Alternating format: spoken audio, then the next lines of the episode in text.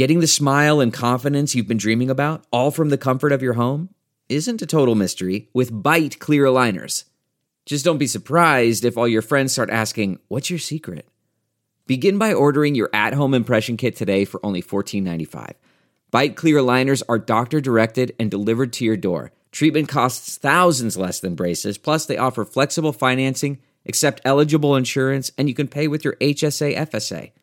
Get 80% off your impression kit when you use code WONDERY at Byte.com. That's B-Y-T-E dot com. Start your confidence journey today with Byte. Man, that sunset is gorgeous. Grill, patio, sunset. Hard to get better than that. Unless you're browsing Carvana's inventory while you soak it all in. Oh, burger time. So sit back, get comfortable. Carvana's got thousands of cars under $20,000 just waiting for you. I could stay here forever. Carvana, where car buying meets comfort, meets convenience. Download the app or visit Carvana.com today.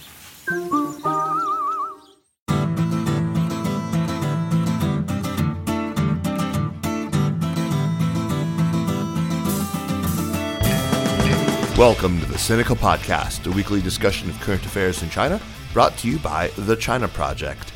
Subscribe to The China Project to get the early release, ad free version of this podcast every week, and of course, our daily newsletter, the best way there is to stay informed about China.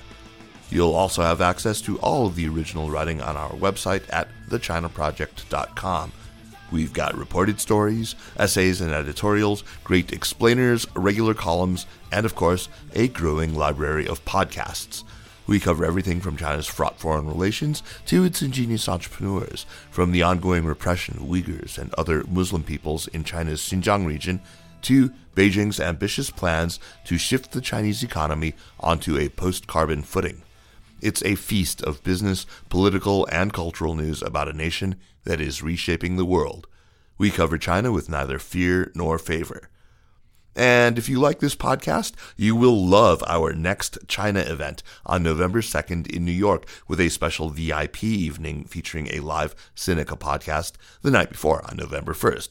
It's going to be a night and a day of the most interesting and informative discussions on China you'll hear this year, and great networking opportunities as well please come and introduce yourself to me and to Jeremy and to the others at the China Project, and I will talk more about this before recommendations. Fifty years ago, the Philadelphia Orchestra, led by its famed conductor Eugene Ormandy, went to Beijing to perform, and it made history. It was a seminal event, not just in the popularization and development of classical music in China, but also in the diplomatic history of the two countries. I'm not going to dwell too much today on the actual visit or even on its enduring impact, but we'll focus instead on a commemorative event being held right here in Chapel Hill that has brought some dear ones into town for the occasion, as you will soon hear. Now, if listeners want a refresher on the Philadelphia Orchestra's trip 50 years ago, I'll make sure to link in the show notes to a podcast that I taped in 2021 in honor of the debut of a film called Beethoven in Beijing. For that show, I talked to Jennifer Lin, the journalist and filmmaker who made that film, as well as to the composer and conductor Cai Jingdong and the culture writer Sheila Melvin. The two of them are a terrific couple who worked closely with Jennifer on Beethoven in Beijing, and their book Rhapsody in Red, which is all about classical music in China, is one that I would highly recommend. But today, we've got three guests who, to my delight, are here in the studio in Chapel Hill to talk about some commemorative concerts by the Philadelphia Orchestra with its very exciting conductor Yannick Nézet-Séguin. 50 years ago, to the day of the closing concerts of that storied Beijing tour on September 20th and 21st, 1973. And not only that, but on the second night, Thursday the 21st, they will be performing, among other selections, an original composition called Hello Gold Mountain by the Beijing born composer and guzheng virtuoso Wu Fei. Wu Fei, I should hasten to add, married a certain South African born Beijing rascal who is sometimes known to co host this show, Mr. Jin Yumi, Jeremy Goldkorn, editor in chief of The China Project. We will introduce Fei properly in just a little bit, but first, I am honored and delighted to be joined by Matías Tarnopolsky, who is the president and CEO of the Philadelphia Orchestra, and who in that role was instrumental in making this commemoration of that historic visit possible, and in keeping alive the invaluable ongoing exchanges between the Philadelphia Orchestra and musicians in China over the intervening years. Matías, welcome, and I understand you used to be the director of Cal Performances, and as a Golden Bear myself, uh, I've seen many, many fine performances at Zellerbach and, and other venues. So go Bears, and uh, thanks for all you did there at my alma mater. Go Bears. Uh, thanks for having me. It's such a pleasure to be here with you today. I'm also thrilled to finally have my dear friend Alison Friedman on the show. Alison, as listeners to our show will recall from her previous turns on Sinica, was a longtime denizen of Beijing who really made her mark by creating and running Ping Pong Productions, which brought performing arts from the United States to China and Chinese fine arts to the U.S., very much in the same spirit as the Philadelphia Orchestra under Eugene Ormandy 50 years ago. So Alison then went on to serve as artistic director for performances at the storied West Kowloon Cultural District in Hong Kong for several years before, to my great delight, she came here to Chapel Hill, North Carolina, where she was hired to serve as the James and Susan Moeser Executive and Artistic Director for UNC's Carolina Performing Arts. She has already made a huge splash here and has uh, kept up her ties to Greater China in ways that have very much enriched our community uh, earlier this year. She pulled off a remarkable feat by inviting the Hong Kong Ballet, which was performing Romeo and Juliet in New York, to add a single stop to their itinerary. They performed right here in Chapel Hill, and though I was away and didn't see it, uh, I think I was actually in Davos at the time. Something small. Yeah, something. But uh, anyway, uh, anyway, as I said, they added just this one stop, and it happened to be right here in my town, Chapel Hill, North Carolina, and uh, it was by all accounts just absolutely amazing. I saw lots of video uh, and and photos. Uh, really bummed that I missed it. But Alison, it's just so great to have you here, just to be able to see all the time and have lunch together and stuff. It's just it's wonderful. And welcome back at long last to Sinica. It's good to be back. Thanks for having me. And of course, we are also joined by Wu Fei, who is headlining the performance on Thursday evening, uh, and at which I will be in attendance. Wu Fei is a classically trained musician, a graduate of the prestigious China Conservatory, where she studied composition. She's a prolific composer whose work crosses both geography and genre, and she's also a really gifted vocalist. If you haven't heard her work with Abigail Washburn in their duo Wu Force, check out the Sinica podcast that we recorded with them several years ago, which has some not half bad live recordings that I managed to do right there in the little Airbnb where we taped in New York. Uh, Fei, what a pleasure to see you here, and welcome back to Chapel Hill.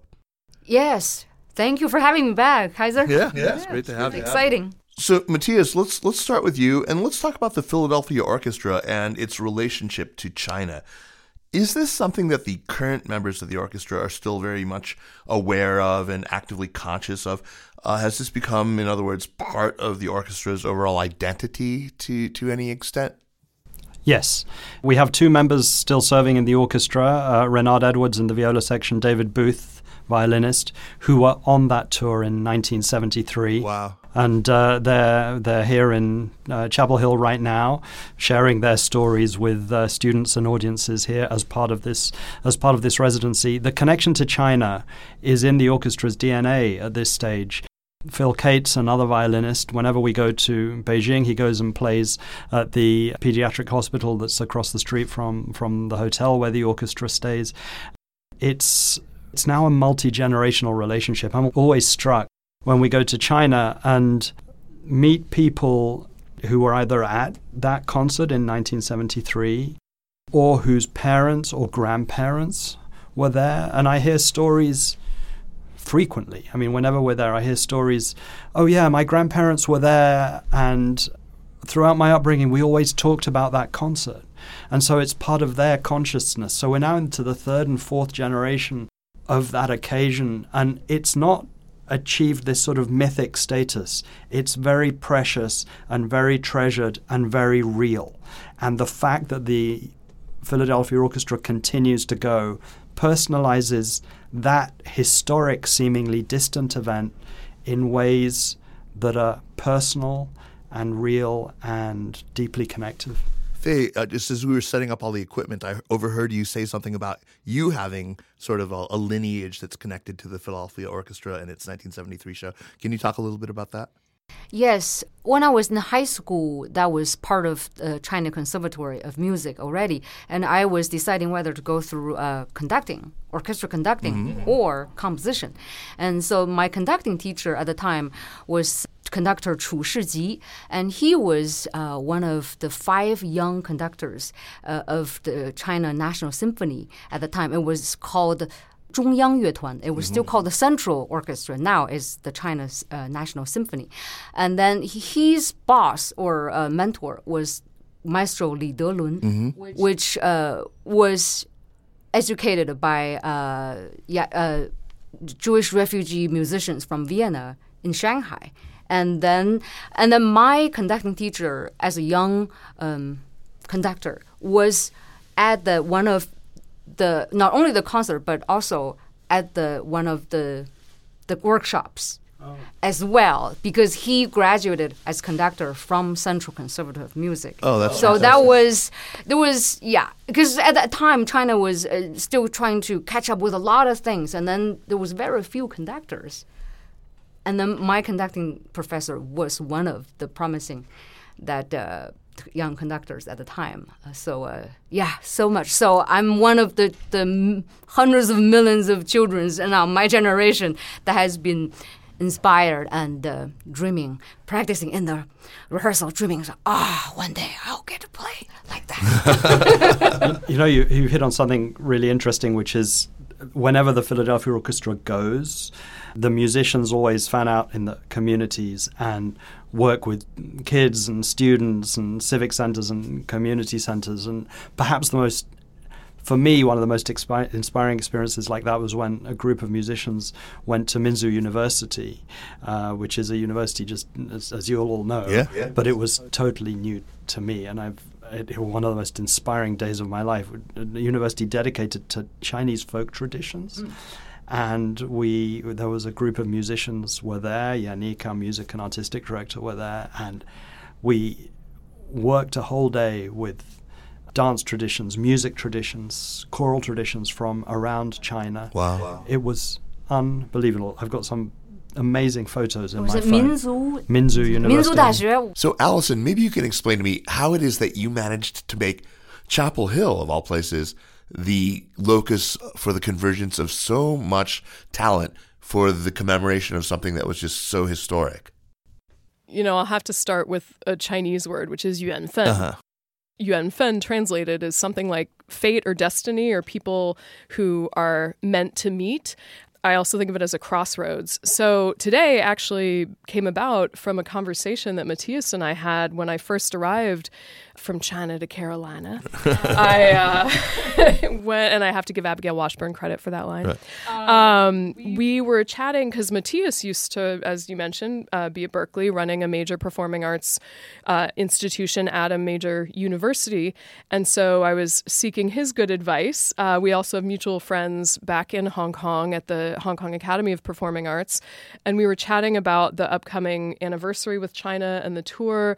And the conversation was wide ranging about how what is the meaning of arts and cultural exchanges in a divided world? And where and when does it actually build bridges? And when is it just fluffy marketing copy? Right. and that conversation was so inspiring to me. I thought well that's why we work at universities is to have those conversations. So can we bring this incredible organization to our community here for a concert and activate our research university networks to have that broader conversation that we started on the phone. So that was the the seed of the inspiration, and then of course all of the logistics of planning major touring orchestras begin with scheduling, budgets, planning. Uh, Yannick's schedule is another. Sudoku puzzle to figure out, but those are the the easy logistics. Really, starting with that inspiration of meaning was was how it began. Amazing. So glad that it came together the way that it did. So, Matías, just now you mentioned that there were two members of the original Philadelphia Orchestra who went to China in 1973. Uh, David Booth, who I remember from the film Beethoven in Beijing uh, because he features pretty prominently in that, and also Reynard Edwards, who is a violist. 50 years on, I can only imagine how invested that is with significance for, for both of them. They must be getting along in years. They must be, what, in their, in their 70s now, maybe even late 70s. Well, you know, they probably started in their early 20s. Okay. So I don't know how old they are, but they probably, yeah, they must be in their their early 70s, late six, maybe even late 60s. I mean, you know, people start young in this profession, but, but yeah, let's say they joined in their early 20s, so they would be in their early 70s. Amazing. So they're still actively performing then? Brilliantly so, oh, yes, wonderful, absolutely. Wonderful. And I understand they're doing a couple of engagements with the public here in Chapel Hill. So, what have their engagements been like? Uh, what are they talking about? And what is it that people in the audiences have been interested in learning from them? What's really interesting for them is that they, uh, Americans and America had no idea about China. And or American people didn't know about Chinese people, and vice versa. And so they talk about the human connections more than anything else. And, and that is the most sort of moving and powerful aspect about it. Of course, you know, the incredible reception that the orchestra received in 1973, the, the, the massive import of this group landing in China, you know, six years before diplomatic relations, right, as the first American orchestra. I mean, it was just imbued with firsts. But ultimately, it was about that people to people connection that I think impacts them to this day. I can imagine. Could I add something else? Absolutely. You know, it, it takes visionaries to do what Alison has done, and she is a true visionary. Um, she's a little modest in her recounting of that first phone call. So I do have to correct the record a bit because my recollection is maybe it was the second phone call, but I don't know. My recollection was that I called you to get advice on probably something that, that you you all have thought about a lot, which is what does it mean today for an American orchestra to be traveling to China? Um, you know, in your opening remark, you, you, talked about human rights abuses and things that are very, very real. Um, and our feeling that in going, we, we, we just wanted to be sure people understood this is about the connection between people. And um, Alison's helped us, me, us, and the organization think very differently about that and in a very positive way. And it was able to remind us that often this is the only level of connection and communication that works. That's right. And that we need to keep doing it, whatever's happening. Matías Alison is known for her zheng liang, for the positive energy she always brings to every project she works on. Uh, but Alison, I have to imagine that the past few years just cannot have been an easy time for people like you who are, are so personally dedicated to cultural exchange. Or perhaps it's the case that all the, the hostility in the air, uh, both here in the US and I should hasten to add in China, has maybe woken up some people to the the urgency of getting behind cultural exchange for lack of anything else we can grab onto. I think I think you've both put it perfectly. I think at times when it's the hardest, these are the times that um, you need to find any route available to you.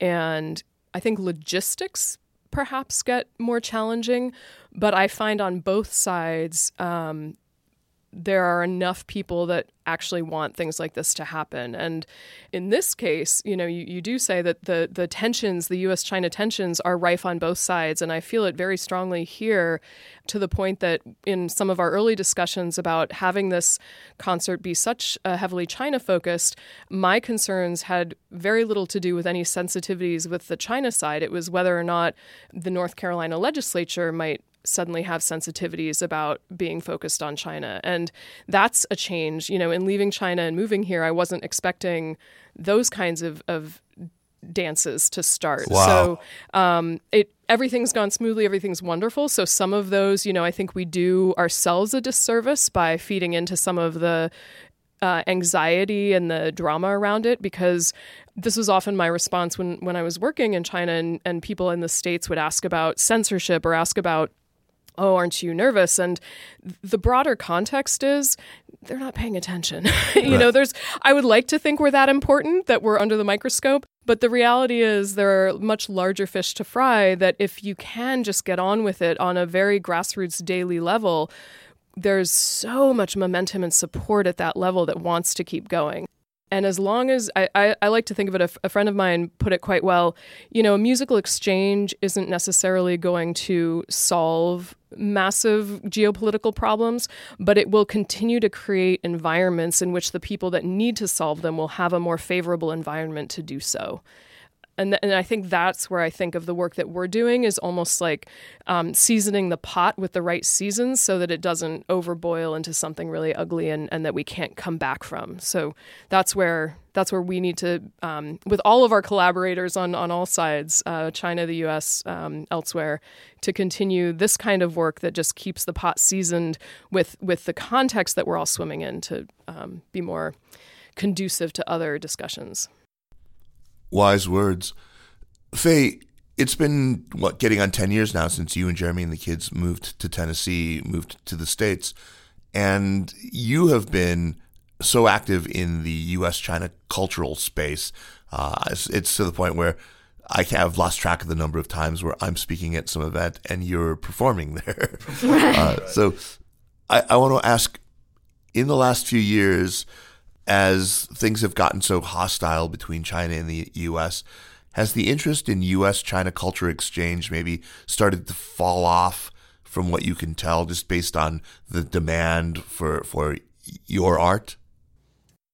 Uh, I think it has kept strong, um, not even intentionally, because I am from my root is from Beijing, and so I don't even think about oh how do I maximize that. I don't ever think about it, hmm. but, hmm. but, that's just who I am. So I think my focus has been art is individual first. Even you think of you know, large orchestra, it is made up by each person. You know, one every drop counts. It's all one a person to person. One composition was written by one person that has been played by thousands of people or millions of people around the world. Is is every one person's story. So I think that I think about that. If I keep going, not thinking about what kind of mission I have, it's I can't control what people think of me. Right.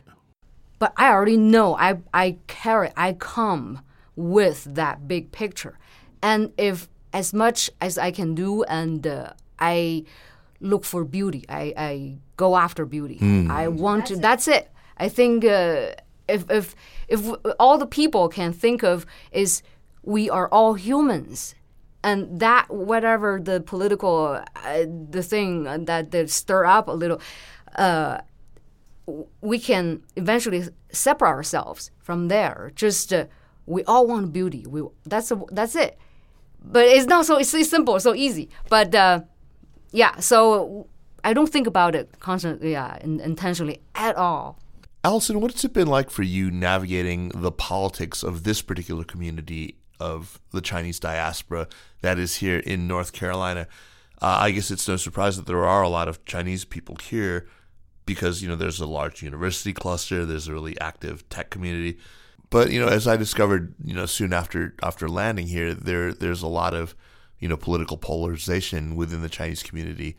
Um, what has it been like for you navigating that? Has that caused any problems for you at all? So far, in the just under two years that I've been here, not at all. And I think some of that is related to what we've been discussing in terms of the appreciation for bringing culture to Chapel Hill. Um, I wasn't sure if I would experience that, for example, bringing Hong Kong ballet, right. very specifically Hong Kong. And uh, thanks actually to your introduction to Hongbin Gu, Gu Hongbin, our former uh, council person mm-hmm. of Chapel Hill. She connected me to the China America Friendship Association of the community. And the overarching response has been gratitude to see more representation here in Chapel Hill. Um, I'm sure if I were you know, give it time. I've only been here two years, and depending on what we're working on, it, it potentially could have different um, perspectives come up. But so far between the um, China Undergraduate Student Association has been a great partner.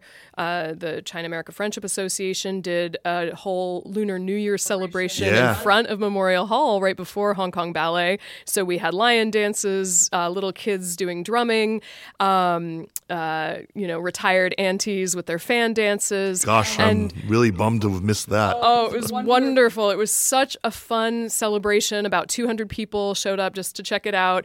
And and so it just felt um, easy. It didn't feel fraught or or tense. You know, again, I think it depends what you're um, dealing with, but I, I think perhaps what I'm finding moving to the U.S. and moving to Chapel Hill in particular is um, there is a growing representation. You mentioned the research triangle and, and the more tech jobs and the conglomerates that are coming here. So you do have um, growing immigrant populations across sectors. But I think from a culture and arts perspective, you haven't seen as much of that represented. So at this stage, I'm finding mostly just excitement and appreciation to see it. Uh, on the stages in the streets of uh, Carolina. Inshallah, it will remain this way. Here, here. Matías, the community around the Philadelphia Orchestra, the musicians themselves, and, and most of the orchestra stakeholders too, would tend, I imagine, to be very cosmopolitan with liberal outlooks, really international, really diverse. And as such, they are probably predisposed to like the kind of exchange that began 50 years ago.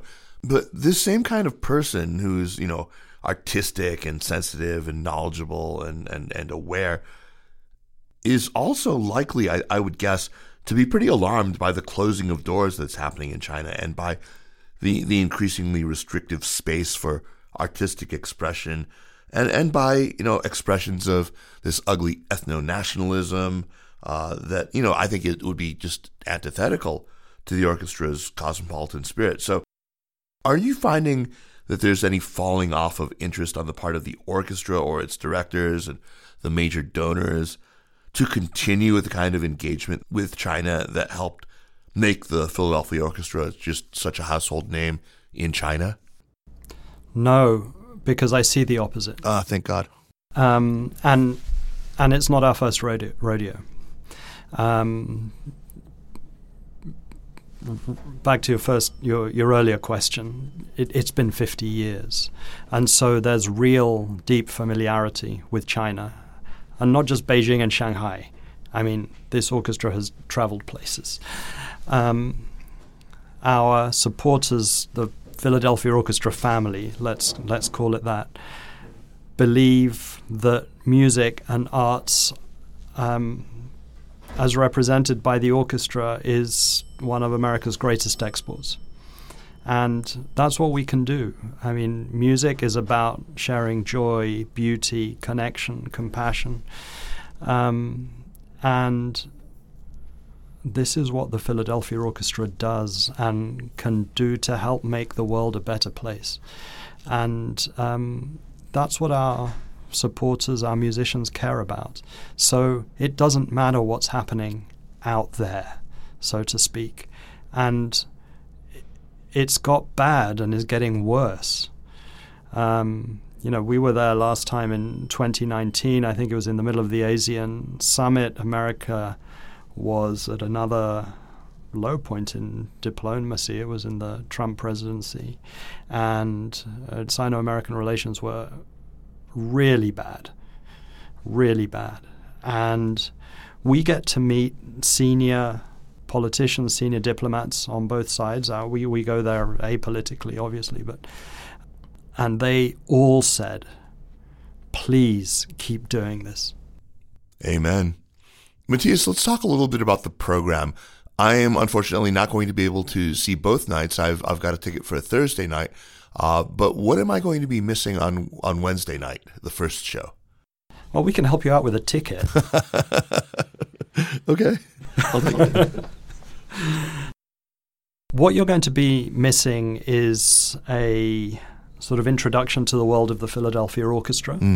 Um, and uh, these programs were created in collaboration with Alison, right? She was very clear with us that this wasn't just about sort of bringing the Philadelphia Orchestra and plonking it accidentally on the days that happened to be 50 years later, right? This was about how are we going to create and curate two concert programs, a series of events that tell the story.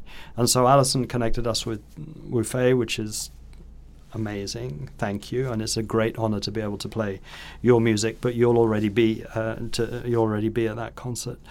But Alison also said to us, it's not just about China; it's also about the Philadelphia Orchestra of now.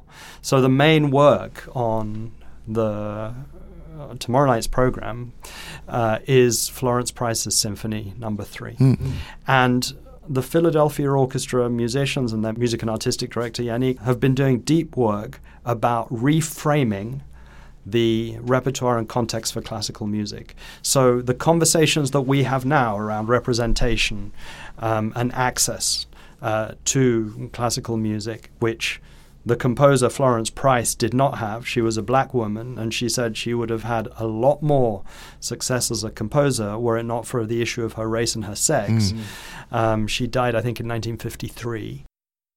And her music has been rediscovered. Yannick has been uh, an extraordinary advocate for it. Won a Grammy. The orchestra Yannick won a Grammy for a recording of of her music. So this is uh, an introduction to the current thinking, sort of answering the question: if we'd had these conversations 50 years ago, you would have seen William Dawson, Florence Price, and many more alongside Brahms and Beethoven in the everyday repertoire. So uh, this is sort of our, our response to Alison's question of, you know, what's the orchestra of today? That's fantastic. And then in the first half, you have a wonderful piece by the great British composer Anna Clyne. So um, all the new music is by women, by the way, Wu Fei and, and, and Anna, this introductory piece called This Moment. And uh, the Tchaikovsky's violin concerto played by a very own concertmaster who's an international star in his, in his own right. So you have this sort of precious, beautiful introduction to the Philadelphia Orchestra, music by Wu Fei and Florence Price.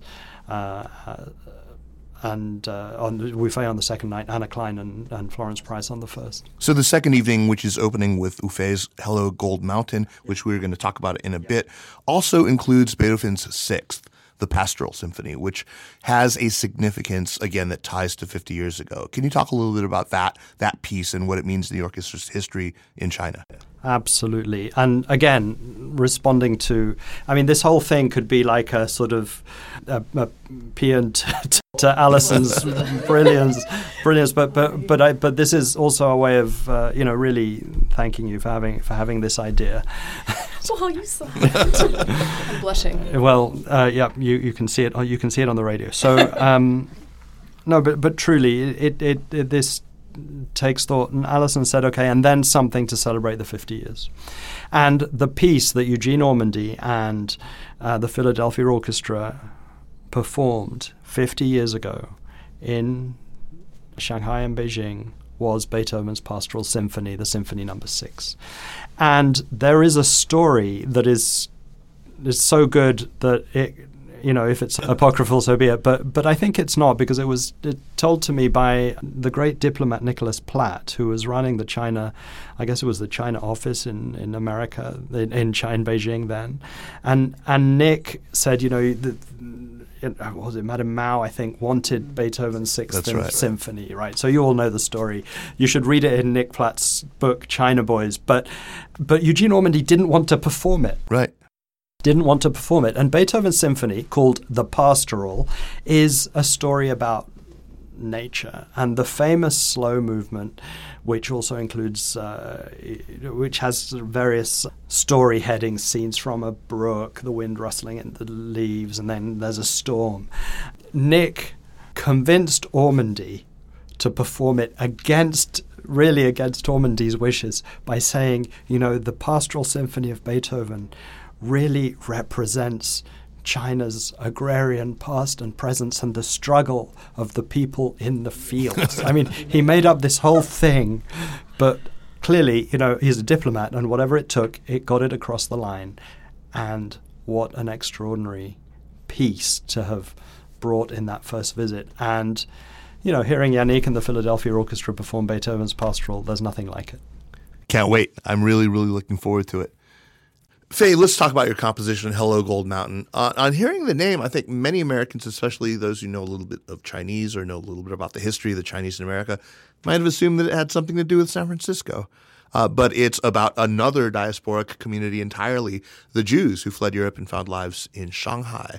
Uh, can you talk a little bit about the inspiration and the ideas behind this piece? And since you originally wrote it for a relatively small chamber ensemble for the Chatterbird Ensemble, which is a modern chamber ensemble based at Vanderbilt in, in Nashville, where you guys live.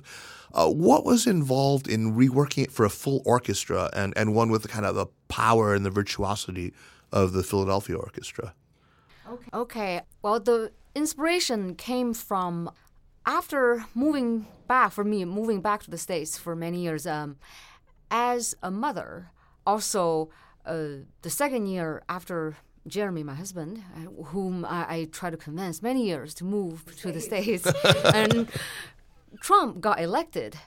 It was a very dramatic uh, time uh, that in my entire um, life as a, as a musician, I never thought I would be inspired. I would go, you know, search inspiration from really a great Hatred. grand- you, know, you know, like that but somehow I just my body really felt um, ache, like a physical ache.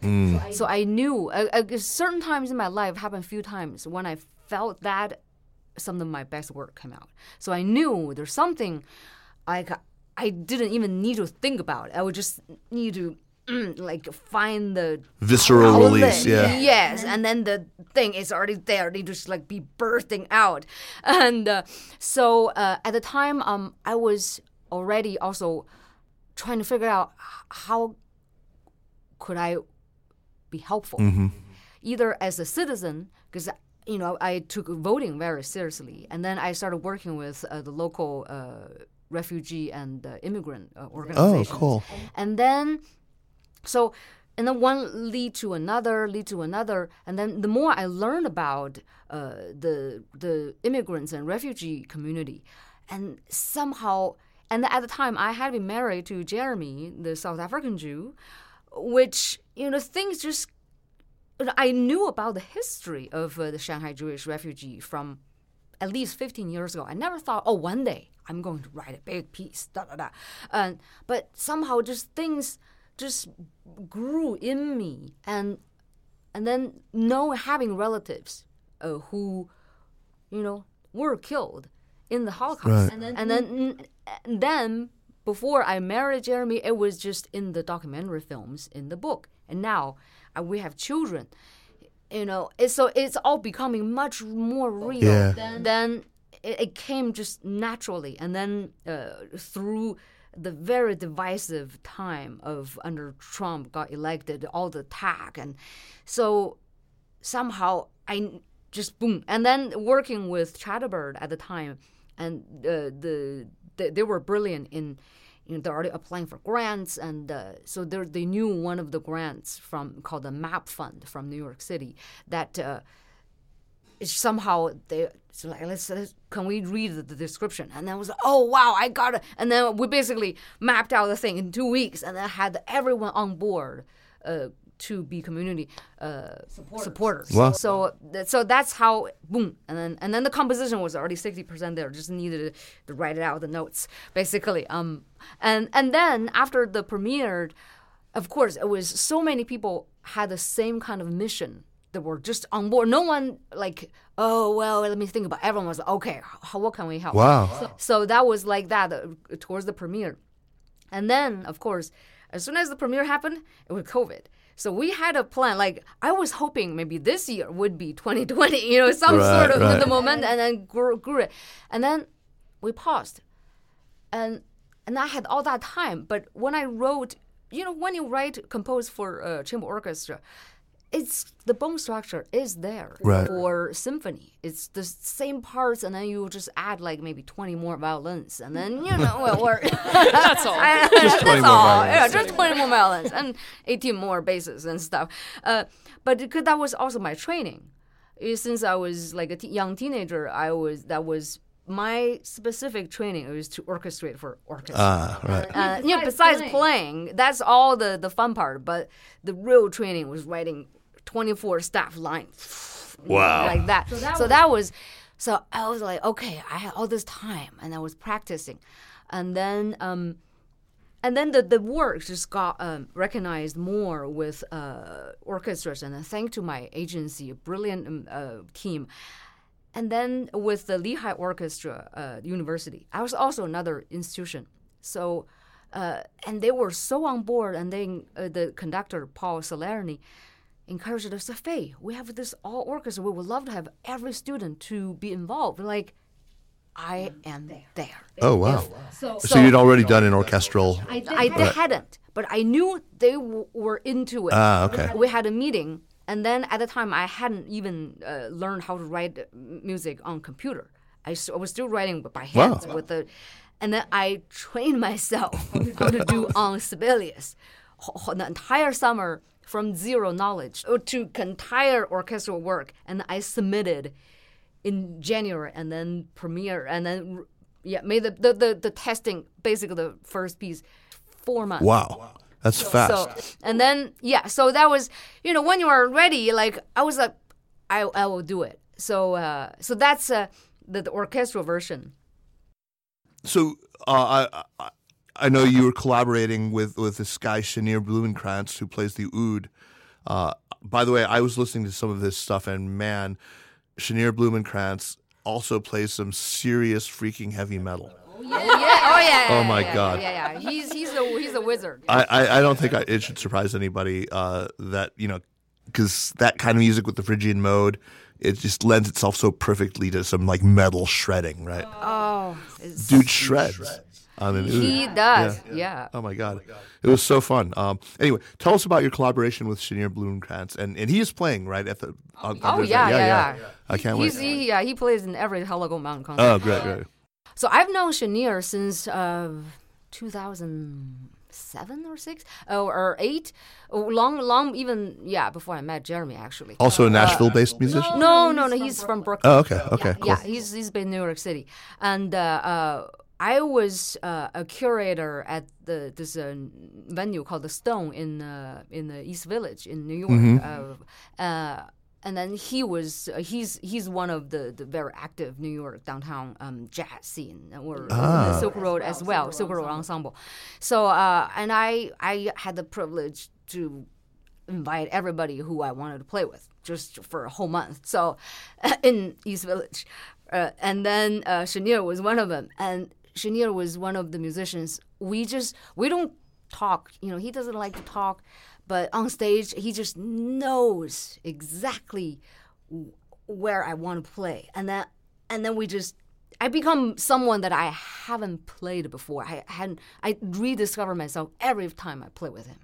He's like that kind of wizard. Wow. Doesn't happen very often in music at all. In my whole life. Yet another successful Chinese-Jewish coupling. That's just. In, in music, yes, yes. Uh, there are so many. I mean, what is up with that? I, uh, somebody's got to write a book, That's a different podcast you're going to do, I think. whole series, actually a whole different podcast. It will be like all, all about right the connection.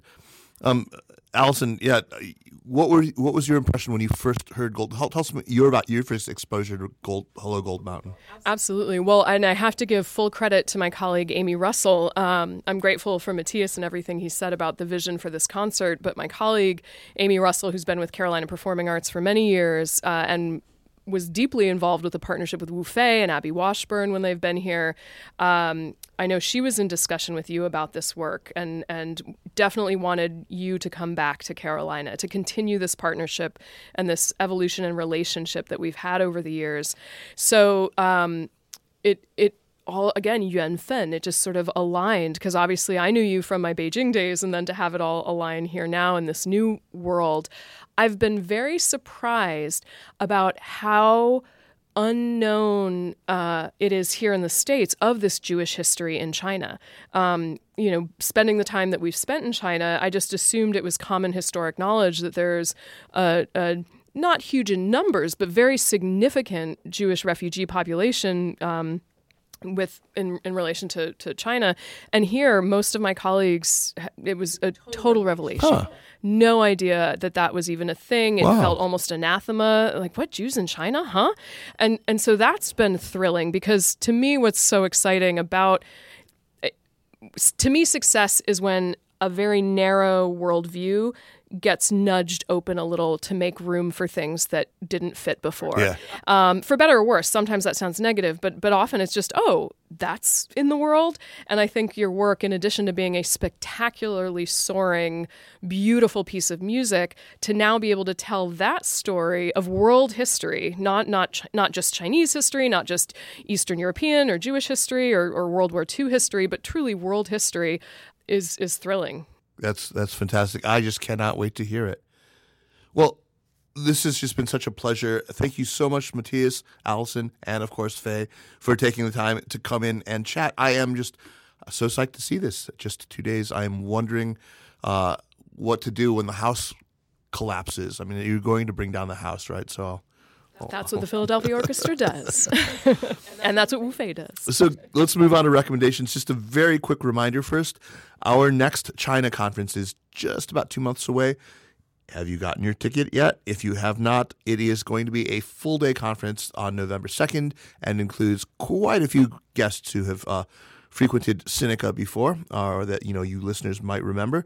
Not only our keynote speaker Yasheng Huang, who I interviewed here two weeks ago, but also people like Ling Ling Wei and Evan Feigenbaum, and uh, and and way more than that. So so get a VIP ticket to not only get priority seating at any of our speaker sessions and workshops, but also to join our team and, and several of those speakers uh, the night before. That's on November 1st over dinner and a live Sinica taping where we have Eric Olander from the China Global South Project and the amazing Maria Repnikova.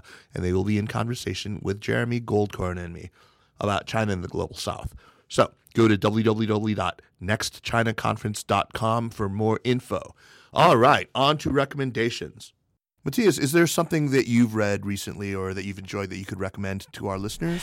You know, um, this is a very confusing time in the world, and it's a very confusing time in the world of arts and culture. We're relying deeply on great institutions. You've talked about some University of California, Berkeley, University of North Carolina, um, the Philadelphia Orchestra, institutions that have been around 100 150, 200 years. Um, and it is those those institutions and artists that are getting us, the world, through this moment because I'm seeing way too many connections frayed. Yeah. And it, it actually causes me sort of despair sometimes. Um, and in those moments, you know, I do think about music, and you know, there's always the music of J.S. Bach or the music of Mozart. Um, there's music being created today. We're sitting on my left here, and I've spent you know my life advocating for the music of living composers. But there's a piece of music that I come keep coming back to, and it's the the trio from Mozart's opera Così fan tutte, and it's called Soave sia il, vento, and it's uh, and trio in A flat major, and it is just a moment. It's brief, of peace and serenity, that has been a touchstone of mine for forever. It's a marvelous recommendation. I love Così fan tutte. It's really fun. Okay. Alison, what do you got for us? So, besides the obvious one that everyone now needs to listen to Shanir Blumenkranz's music if they haven't already, both his traditional and shredding uh, heavy metal, um, that's an obvious one. The other one, I'm going to take a bit of a departure from China and and head over to Greek mythology. Oh, cool. I've been enjoying Natalie Haynes's uh, podcasts on the BBC World. She is a Greek uh, mythology scholar, scholar of antiquities, but she is also, she calls herself a recovering stand up comedian. She is oh brilliant. Oh God, sounds and great. the the podcast is from a couple years now. It started before the pandemic. It continued through, but it's Natalie Haynes stands up for the classics. They're about twenty to thirty minutes long, and she's got a brilliant one. The one to start with, she does the entire Odyssey in twenty eight minutes. Holy moly! It, and it's brilliant. And she brings on different experts to be her guests, and they're hilarious. They're bite sized, and she focuses primarily on on leading women in Greek history and Greek tragedy and Greek comedy. And, and but uh, she's fabulous. Natalie Haynes stands up for the classics. Fantastic recommendation. I can't wait to check that out. All right, all right, Fei. What do you have? Wow. Uh, I have a couple of things. One is uh, one of my favorite bands re- reunion next year. Uh, it's called the Sleepy Time Gorilla Museum. so, oh my Gosh, gosh, I've I- never heard of them. Oh, Wait, I think we need to tell a quick story about them, right? I mean, so I'm in my apartment with Fei and, and Jeremy over one one evening, and we're sitting around like having a drink, and I have got music playing in the background, and suddenly Fei looks at me and like stares at me intently and goes, "Is this Sleepy Time Gorilla Museum?" And of course it is. And I said, "How did you know?" And so we we both know them. Yes, uh, I went to Mills College in Oakland, California. That's where the band was born, um, and uh, when they were um, living. Uh, so I also not only knew knew the whole band, um, their violinist Carla. uh, Carla Kihlstedt is on my first record, uh, uh, "A Distant Youth" with Fred Frith and me. Uh, so she, uh, she's been a huge influence. She's huge talent. amazing. Check out her other band, Charming Hostess. Oh yes, yes. It's, Bulgarian. It's like it's like Balkan music, which is crazy. Yeah. And her solo uh, record on Tzadik as well, just her violin. She has this incredible ability of playing like a, uh, extremely technical. Um, like her voice will be half a quarter beat behind her violin bowing, and then it's still incredibly beautiful. You know, it's like technically extreme and beauty. And she has this, got this whale sound. She can sing super high, like sound like a wailing. so uh, like a sawing sound. It's uh, really incredible. Yeah, yeah. So yeah, so that's uh, my recommendation. Sleepy Time Gorilla Museum. They have three albums, which I just think are, are three of the best records. Uh, it's like my favorite. Of, of well, they're all great, but um, of natural history, grand openings and closings. Those are the two that you should start with. Um, they're they're astonishing. The whole family. So they they they have an earlier incarnation that I actually included uh, Gene. I don't know if you knew Gene Gene Yoon. Uh, but it was called Idiot Flesh before that. Oh, Idiot Flesh, yes, of course. And then before that, they were yeah. Before that, uh, they were Acid Rain, and they were in Barrington Hall, which is one of the infamous um, co-ops in Berkeley. Uh, bands like the Dead Kennedys came out of there. It, it was in a really really famous place. But um, yeah, I mean, we, we used to play shows with them when they were Acid Rain and Idiot, or I guess before Idiot Flesh. But when I was in college, yeah. Wow, wow. that's that's Good old time, yeah. Oh my God. So interesting. Yeah. The, the, the Bay Area groups are really They were the out best. there, Yeah, yeah, yeah, for sure. All right. Okay. So my recommendation. So Alison Jeremy interviewed you for Ask to Tea, and at the end, you recommended a hot pot restaurant uh, in the area. I could only just shake my head sadly at your recommendation because there is one that is so much better. Bring it. Bring okay, it. so you talked about so hot. The the really good one. It's not that far away from there either. It's called Good Harvest or Da Feng Shou. I will take you there. We will eat a lot, and it will be so good. Uh, one of the things about it that's best is they have a really, really well stocked uh, condiment bar where you can just really make dipping sauce to your own quite exacting specifications. Um, anyway, just just okay. So that's good if you're in the triangle, or, Yeah. or, you know. So I have to give another less geographically restrictive uh, recommendation, which is that a good friend turned me onto this very young Sicilian guitar virtuoso named Matteo Mancuso, who plays fingerstyle electric, but he hews very much to like the best period in electric fusion in, in jazz fusion. So his stuff reminds me of like John Scofield or or like um like John McLaughlin or Allan Holdsworth or Frank Gambale or or Scott Henderson. These these fusion guitarists from like the '80s, the the, high, the heyday of that. Um, but very distinct, very much his own style. Uh, just super versatile and just amazing tone. Uh, lots of his stuff is on YouTube. He's just amassed a huge following there. So check him out. Matteo Mancuso is his name. All right, you guys, thank you so Love much. it. What a what a what a blast. Uh, can't wait to see you guys again, and I'm really really looking forward to it. Thanks once again, Matías. A great pleasure for me and an honor to be with uh, Wu Fei and Alison Friedman here. Um, and, and such a pleasure to be here. Thank you, Kaiser, for having me on the show. You're very welcome, and I, I really look forward to it. And congratulations on and thank you for bringing the orchestra here. Well, thank you for the important work you do. Thank you. Thank you, Kaiser. Thank you. The Sinica podcast is powered by the China Project and is a proud part of the Sinica Network. Our show is produced and edited by me, Kaiser Guo. We would be delighted if you would drop us an email at Sinica at thechinaproject.com or just give us a rating and a review on Apple Podcasts, as this really does help people discover the show. Meanwhile, follow us on Twitter, or as it's now called, X or something, um, uh, or on Facebook, or on any of the other damn socials at, at the China Proj. And be sure to check out all of the shows in the Sinica Network. Thanks for listening, and we'll see you next week. Take care.